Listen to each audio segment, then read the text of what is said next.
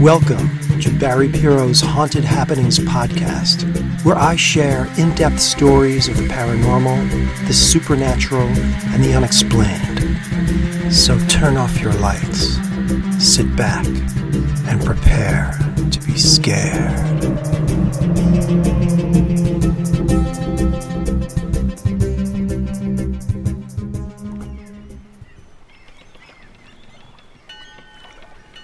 It was late afternoon on December 26, 1900. Water lapped softly against the sides of the boat as lighthouse keeper Joseph Moore headed towards Eilean Mor, a small island off the west coast of Scotland. With him was a small crew of men from the Hesperus. As the boat approached the landing platform, the lighthouse perched on the island's highest point looked much taller than its 75 feet.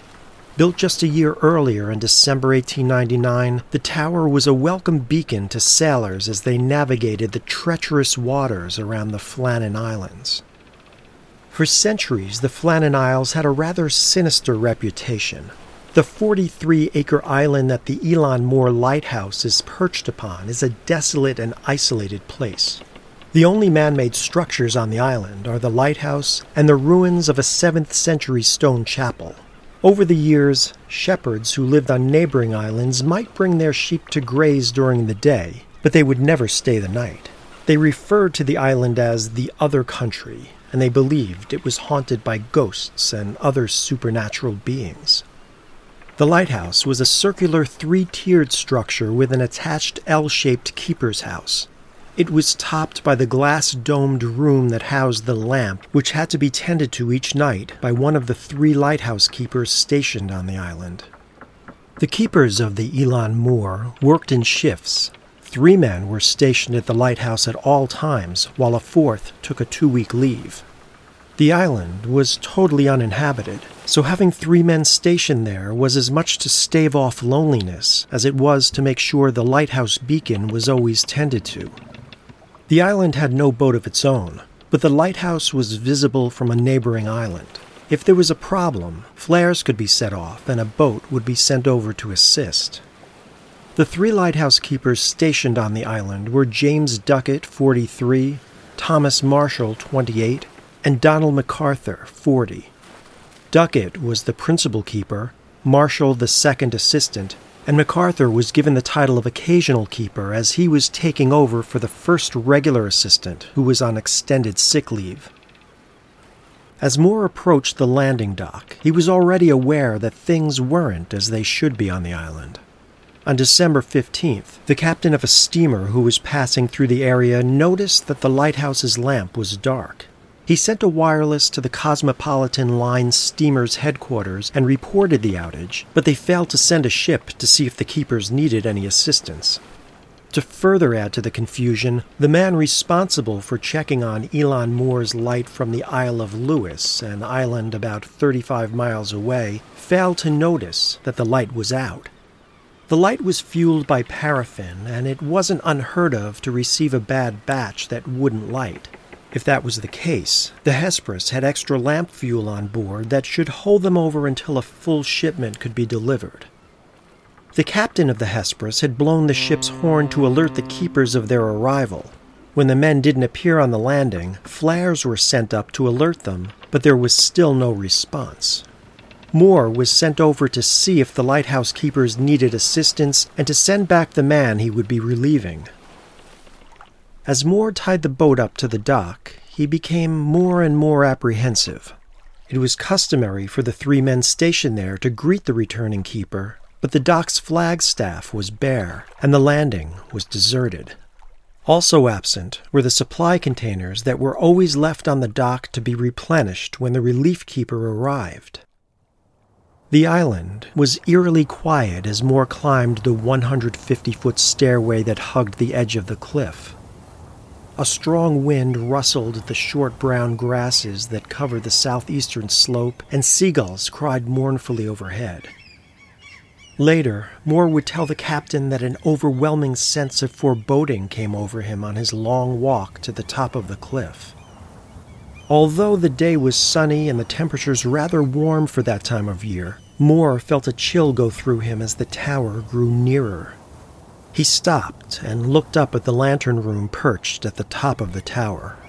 No one stirred behind its tall glass walls. As he approached the keeper's house, he called out, but apart from the sound of the wind buffeting the lighthouse and the cries of the gulls overhead, all was silent. He made his way to the entrance gate and found that it was closed. Passing through the gate, Moore tried the entrance door that led to the kitchen.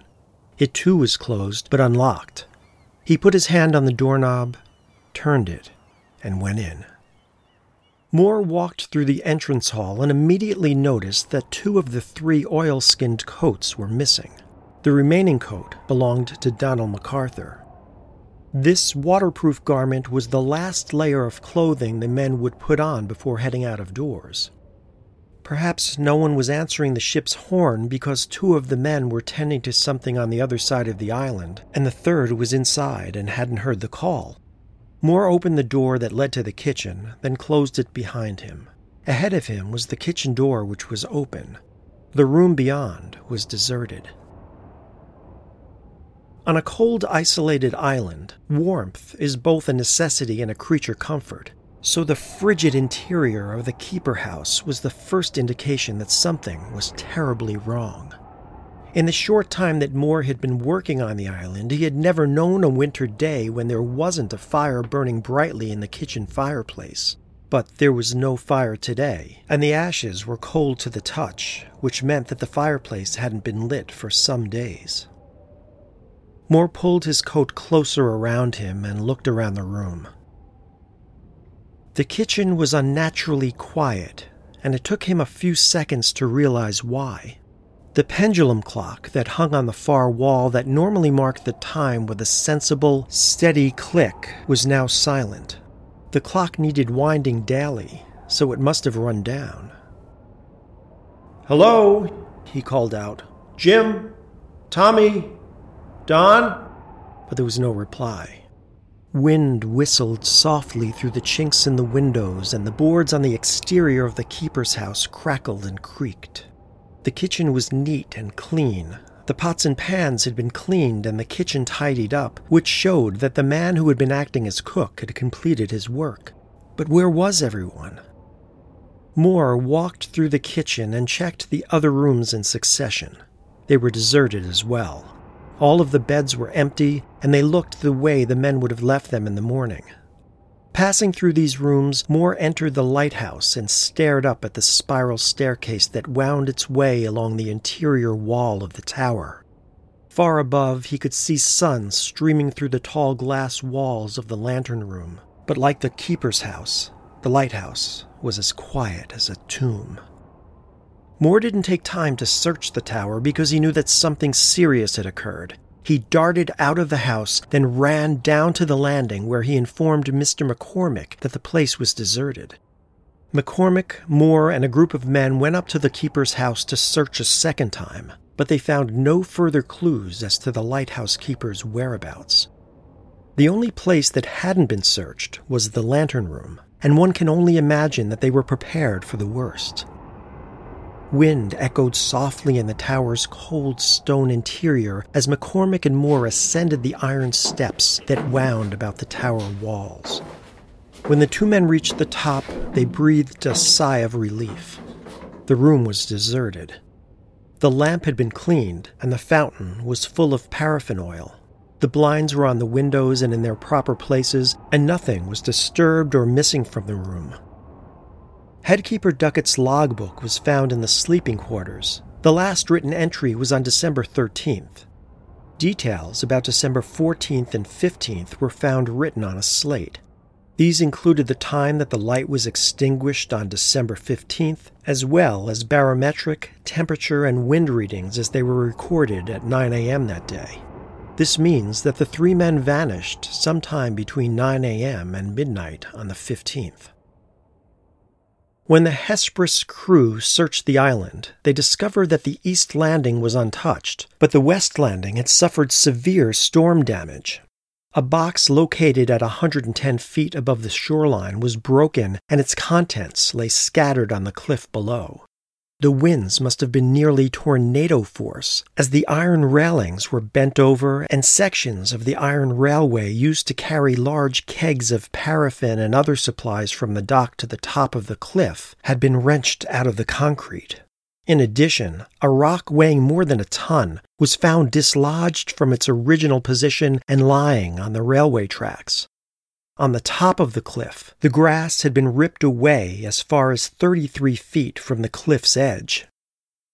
As night was swiftly approaching, Moore and another man were left on the island to tend to the lighthouse and keep the light burning. The Hesperus would return to the mainland while three replacement keepers could be found. This would mean leaving just two men to tend to the lighthouse, Moore and one of the crewmen from the Hesperus. Superintendent of the Northern Lighthouse Board Robert Muirhead was clearly worried about Moore's mental state. In his report, he wrote, I may state that as Moore was naturally very much upset by the unfortunate occurrence and appeared very nervous, I left Seaman A. Lamont on the island to go to the light room and keep him company when on watch for a week or two. If this nervousness does not leave Moore, he will be required to be transferred but I'm reluctant to recommend this as I would desire to have at least one man who knows the work of this station. Moore was definitely shaken by the events. The three missing men were his friends. He had spent months on the island with them as his only companions, so it's no wonder the mysterious tragedy affected him so strongly. In addition, he must have considered that the only thing that saved him from a similar fate was his two week shore leave. The following morning, Moore told Lamont that he thought he heard men's voices calling in the night. Although it was probably just his troubled imagination, one can't wonder if the voices he heard were the ghostly cries of his missing comrades. The voices stayed silent after that night, and Moore and his companion had no trouble for the rest of their stay on the island. Superintendent Muirhead closed the case with his final report saying, When the accident occurred, Duckett was wearing sea boots and a waterproof and Marshall's sea boots and oilskins. And as Moore assures me that the two men only wore those articles when going down to the landing, they must have intended, when they left the station, either to go down to the landing or to the proximity of it.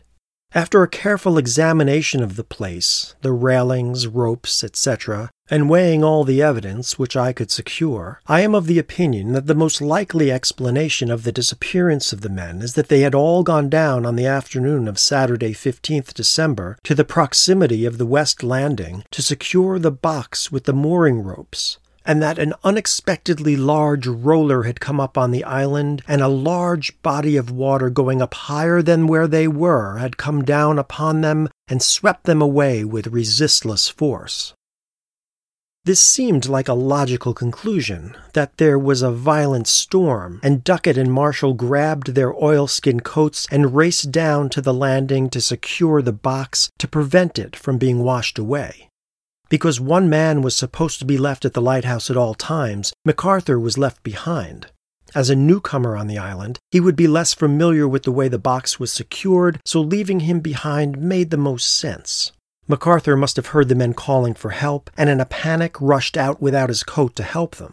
By the time he reached the area where the box was kept, the men were gone, having been taken out to sea by a tremendous wave. A second wave then hit and carried MacArthur away. But not everyone on the Northern Lighthouse Board agreed. Why had none of the bodies washed ashore? Why had one of the men left without his coat in the middle of a frigid winter day? And how could three experienced seamen all be taken unawares by an approaching wave? At first glance, Muirhead's conclusion does make sense, but there are problems with his theory, the biggest being the weather. There were no reports of storms or of giant waves on December 15th anywhere near the Eilean Mor. There was some speculation that the men might have been swept away on December 20th, the day that a terrific gale caused a considerable amount of damage all over Scotland and even wrecked part of the Shetland fishing fleet. But from all accounts, the lighthouse went dark on December 15th when the weather was calm, and it remained that way until the Hesperus dropped Moore and his crew off on December 26th. This timeline is extremely important because if the storm hit the island five days after the lighthouse went dark, then it had nothing at all to do with the men's disappearance.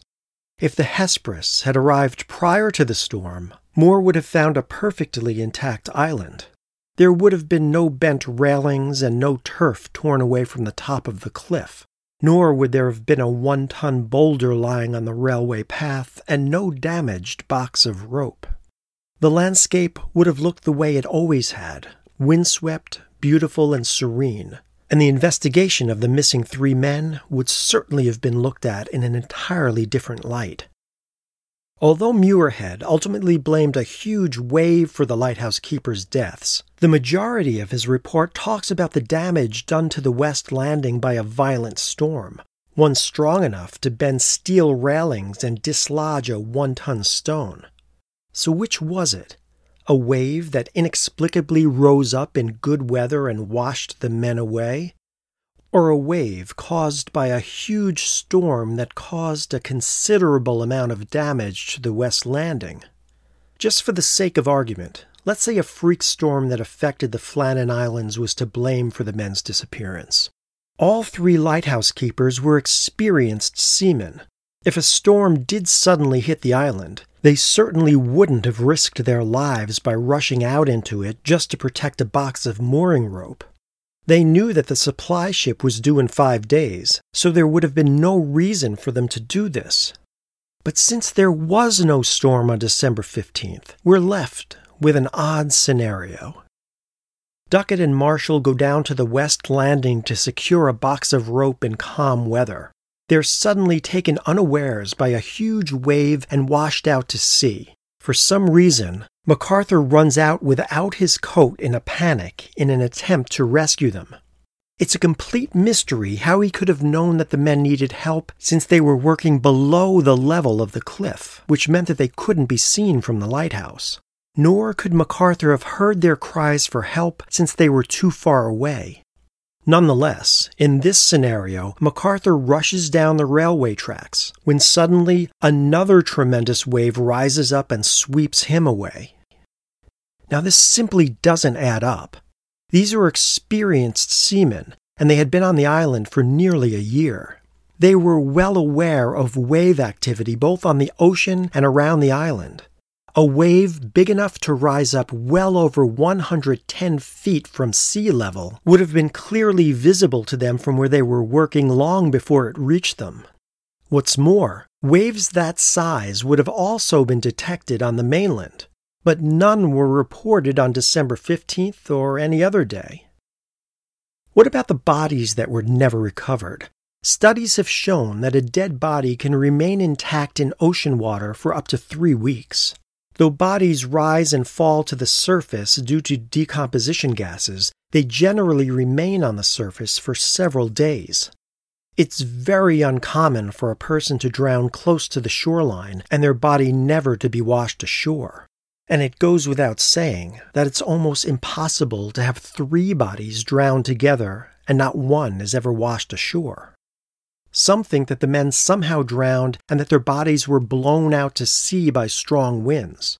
But Muirhead's report stated that on the 15th, the wind was blowing toward the shore rather than out to sea. Since the wind was blowing toward the shore, the men's bodies would have been washed ashore rather than taken out to sea. The strong storm on December 20th might have dislodged the bodies from the shore or from the cliff, but even then, at least one body should have washed back onto the shore at some point. Since 1900, many theories have come and gone, mostly fueled by false information that over the years has become accepted as fact. For example, you will usually read that Moore entered the lighthouse and found an overturned chair and uneaten food on the table, as if the three men leapt up suddenly in the middle of a meal and rushed out of the lighthouse. But Moore stated in his report that he found the kitchen to be neat and clean. So, where did this other version of the event come from? From a poem called Flannan Isle about the lighthouse keeper's disappearance that was published in 1912. The poem was written by Wilfred Wilson Gibson, and one stanza reads Yet as we crowded through the door, we only saw a table spread for dinner, meat and cheese and bread, but all untouched and no one there, as though when they sat down to eat, ere they could even taste, alarm had come, and they in haste had risen and left the bread and meat, for at the table head a chair lay tumbled on the floor. Another piece of totally false information that continues to be circulated is that there were mysterious entries in the lighthouse keeper's logbook. The entries written in Thomas Marshall's handwriting supposedly read December 12th, gale north by northwest, sea lashed to fury, never seen such a storm, waves very high, tearing at lighthouse, everything ship shape, James Duckett irritable, Later that same day, storm still raging, wind steady, storm bound, cannot go out, ship passing sounding foghorn, could see lights of cabins, Duckett quiet, Donald MacArthur crying. December 13th, storm continued through the night, wind shifted west by north, Duckett quiet, MacArthur praying. Later that same day, noon, gray daylight, me, Duckett, and MacArthur prayed. December 14th, no entry, and December 15th, 1 p.m., storm ended, sea calm. God is over all. The truth is, these log entries are totally fictional. They first showed up in print in 1965 in a book by Vincent Gaddis called Invisible Horizons. In it, he said that he got the log text from a 1929 piece by Ernest Fallon in True Strange Stories, but that piece also proved to be a work of fiction. Now, for the record, the real logbook went missing during the 1901 inquiry into the men's disappearance. Now, when we put this false information aside, and if we consider Muirhead's theory about the missing men being washed away by huge waves as being improbable, we're left with the very real possibility that foul play may have played a hand in the mystery of the missing lighthouse keepers. There's an often overlooked section of Muirhead's report that seems to suggest that one or more of the men were planning something. In his report, Muirhead wrote, I may explain that signals are shown from the Flannan Islands by displaying balls or discs on each side of the tower on poles projecting out from the lighthouse balcony. When at Flannan Island so lately as December 7th last, I had a conversation with the late Mr. Duckett regarding the signals, and he stated that he wished it would be necessary to hoist one of the signals just to ascertain how soon it would be seen ashore and how soon it would be acted upon. Muirhead considered Duckett's suggestion, but after discussing it with other officials, he considered it to be impractical, as the view of the islands from the mainland was sometimes obscured by fog. He also didn't want the keepers' families worried by a distress signal that might not be seen until long after it was posted. So, just eight days before the men's disappearance, Duckett asked for permission to test how long it would take someone to reach the island if a distress signal was hoisted up onto the tower. This seems extremely odd and more than a little suspicious given the eventual turn of events. Could Duckett have been planning on killing the other two lighthouse keepers, then sending up a distress signal to make it look as if the men had died in an accident? When Muirhead shot down the idea of using signals on the tower, did he kill the men and bury them somewhere on the island? This would explain why the bodies never washed up on shore. One problem with any theory involving murder is that there wasn't a boat on the island that anyone could escape in, at least, none that anyone knew of. But it's possible that one could have been bought from a passing ship and secured somewhere out of sight. Some theorize that all three men staged their own disappearance and that they had an accomplice who picked them up in a boat. Duckett and MacArthur both had families, but we don't know what their home lives were like or if they had financial troubles. Could the three of them simply have left the island and made their way for the mainland, then started a new life somewhere else? It's certainly possible. We hear modern day stories of this very thing happening all the time. Some believe that insanity may have played a part in the men's disappearance. In the 19th century, lighthouse keepers suffered an unusually high frequency of madness and suicide compared to other professions.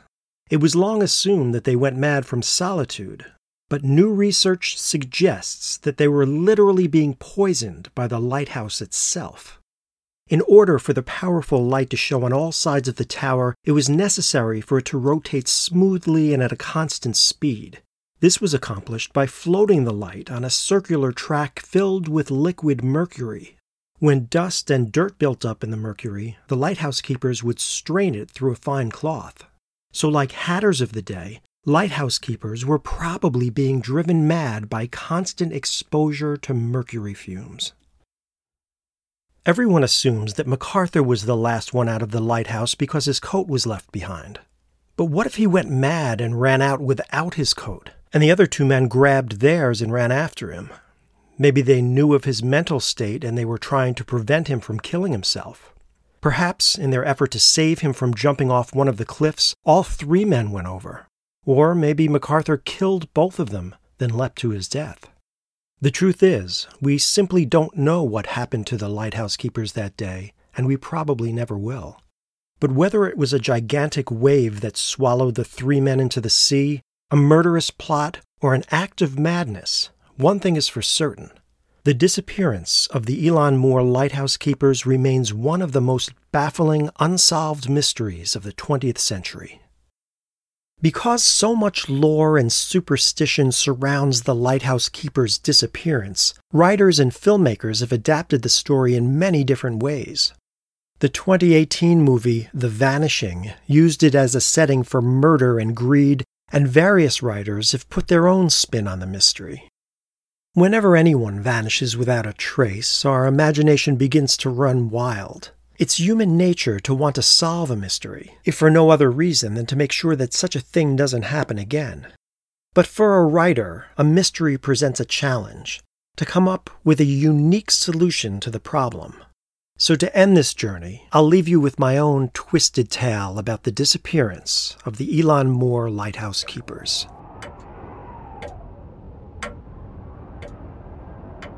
Do you think he knows? Marshall whispered.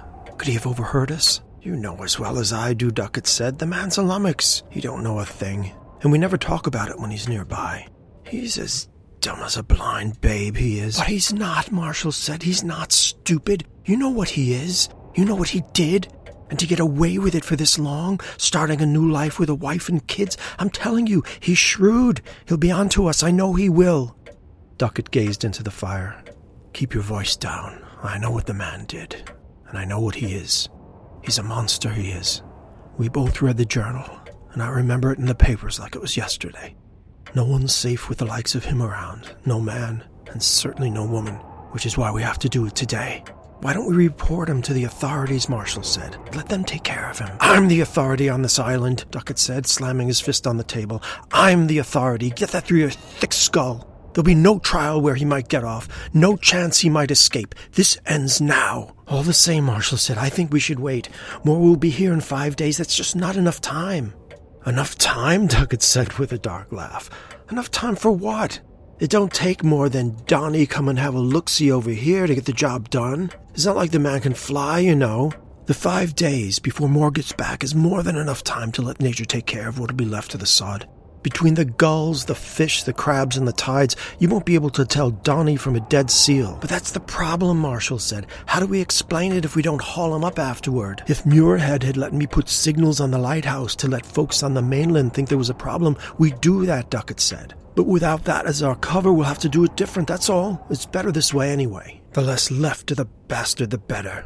When Moore gets here, we'll just say Donnie went missing and that we searched and searched for him. By the time they find him, it'll look like he fell off the cliff by accident. That'll be that, and the world will be a safer place, believe you me. They heard the outer door of the keeper's house open, then shut, and Marshall went over to the fireplace and pretended to tend the fire. MacArthur came in, his hair tousled and wet with mist, and his eyes red and watering from the wind. Damn, it's cold, he said, coming into the kitchen, still wearing his oilskin. Hey, Tommy, put some more coal on the fire. The wind's whipping up a fury out there, and I'm chilled to the bone. Did you get that box tied up? Duckett asked. I don't want it busting up against the rocks. I tried, but the wind's too strong for me to do it alone, MacArthur said. I'm going to need one of you to help me with it. We should get it done right away. You said yourself a gale's on its way. There's no knowing how bad it'll be. Marshall turned slightly and eyed Duckett as MacArthur made his way to the fireplace. Duckett rose from his chair.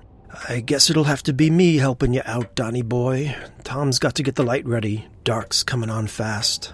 MacArthur turned around slowly. The name is Donald, Mr. Duckett. Donald not Donny Boy.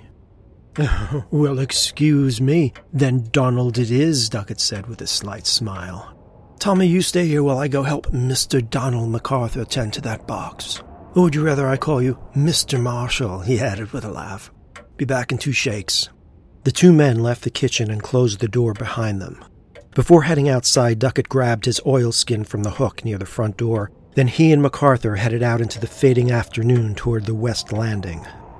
As the two made their way across the field, a storm far out to sea sent tendrils of lightning dancing on the ocean's horizon as if bright, spidery hands were caressing the edges of the earth. Back at the lighthouse, Marshall paced the kitchen nervously. Wind battered against the keeper's house. The boards on the siding creaked, and the wind moaned overhead in the lamp room. The clock on the far wall ticked steadily and seemed to grow louder as the minutes passed. After ten minutes, Marshall finally heard the back door open, then shut with a bang. There was the sound of a coat being removed and hung up on the peg near the door, then the kitchen door opened. Marshall looked up and started to say, Is it done? But stopped in mid sentence as MacArthur walked into the room, brushing his fingers through his damp hair. God, it's cold out there, he said. Better get your gear on. Duckett wants you to help him down by the landing. We tried to get the box off the crane, but it's stuck, and he thinks you do a better job at it than me. Or, in his own words, MacArthur, you're about as useful as tits on a bull. Send Marshall out here. MacArthur laughed and moved over to the stove and put the kettle on. You'd better get moving. He's in a foul mood. I'll make a pot of tea for the three of us. It'll be ready when you get back. You shouldn't be long. Marshall headed toward the hallway door. Duckett must have lost his nerve, he thought. Or maybe he has a new plan. I just wish this was over. He headed down the hallway and grabbed his oilskin off the hook. Go and get the light ready, Marshall said. If we're not back soon, start it up. The last thing we need is for the light to go out with a gale heading our way. He opened the door, headed out into the darkening afternoon, then pulled the door shut behind him. MacArthur counted to ten, then headed for the back door. He put his oilskin on. He'd be needing it with the wind starting to blow as it was. He opened the door, grabbed the length of pipe used to prop it open in the summer months, then headed out into the fading light, all the while whistling the tune of an old sea shanty.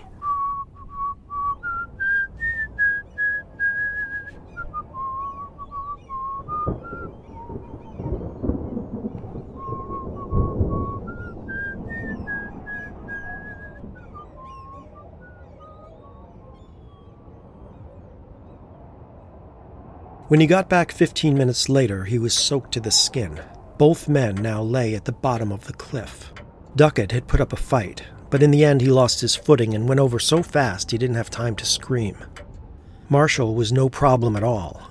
The wind was blowing so strong that he never heard MacArthur coming up behind him. He later reflected on how satisfying the sound of the pipe hitting Tommy's skull was. Just like a ripe melon hitting a stone floor, he thought. MacArthur climbed to the top of the tower and started the light, then set it in motion for all the world to see. He tidied up the kitchen, then went into the sleeping quarters and made up Duckett and Marshall's beds. The wind was loud. A superstitious man might have been frightened alone on the island on a night like this, but not MacArthur. He calmly sat on the edge of his bed, took out his journal, and began a new entry. December 14, 1900. I wondered how Duckett and Marshall would react when they read about my adventures. I left this book out for them to see as if I had forgotten to tuck it under my pillow. There was always the chance they wouldn't read it, but we all know human nature and how curiosity killed the cat. I hope they also enjoyed the newspaper clippings. Every time I read them, it brings back fond memories. This island is a long way from London, and 12 years is a very long time. Though these two weren't pretty like my five young Whitechapel lassies, playing cat and mouse with the boys was such fun. Listening in at windows and seeing their glances at one another day after day, it was all I could do to keep a straight face. Now Jack's a happy boy again. My knife is so nice and sharp, I want to get to work first thing in the morning. But first, I'll have a shave and a change of clothes, the priestly disguise I had stashed away for when I reached the mainland. I'll put fuel in the light and hang my oilskin coat on its peg to keep everyone guessing. Then I'll take my two keepers for a little ride in the rowboat I'd hidden on the far side of the island. The old fisherman that passed by on the trawler helped with that. Money talks, you know. And the same gentleman who sold me the boat will pick me up this afternoon. Poor man, it's a pity he won't live long enough to see me off. It's a good thing I know how to pilot a trawler. Tomorrow, Duckett and Marshall will sit quiet as two dead church mice, and I'll row and row until the lighthouse is just a speck in the distance. Then I'll spend a pleasant morning feeding the fishies with their stinking innards. I know the papers will never give me credit for these two, but I don't mind. After all, a ripper by any other name is still the Ripper. MacArthur put down his pen and stored his journal in his bag. He climbed into bed, pulled the covers over him, then turned out the light. He had a smile on his face and not a care in the world. The last thought he had before his dreamless sleep began was, My God, it's good to be back.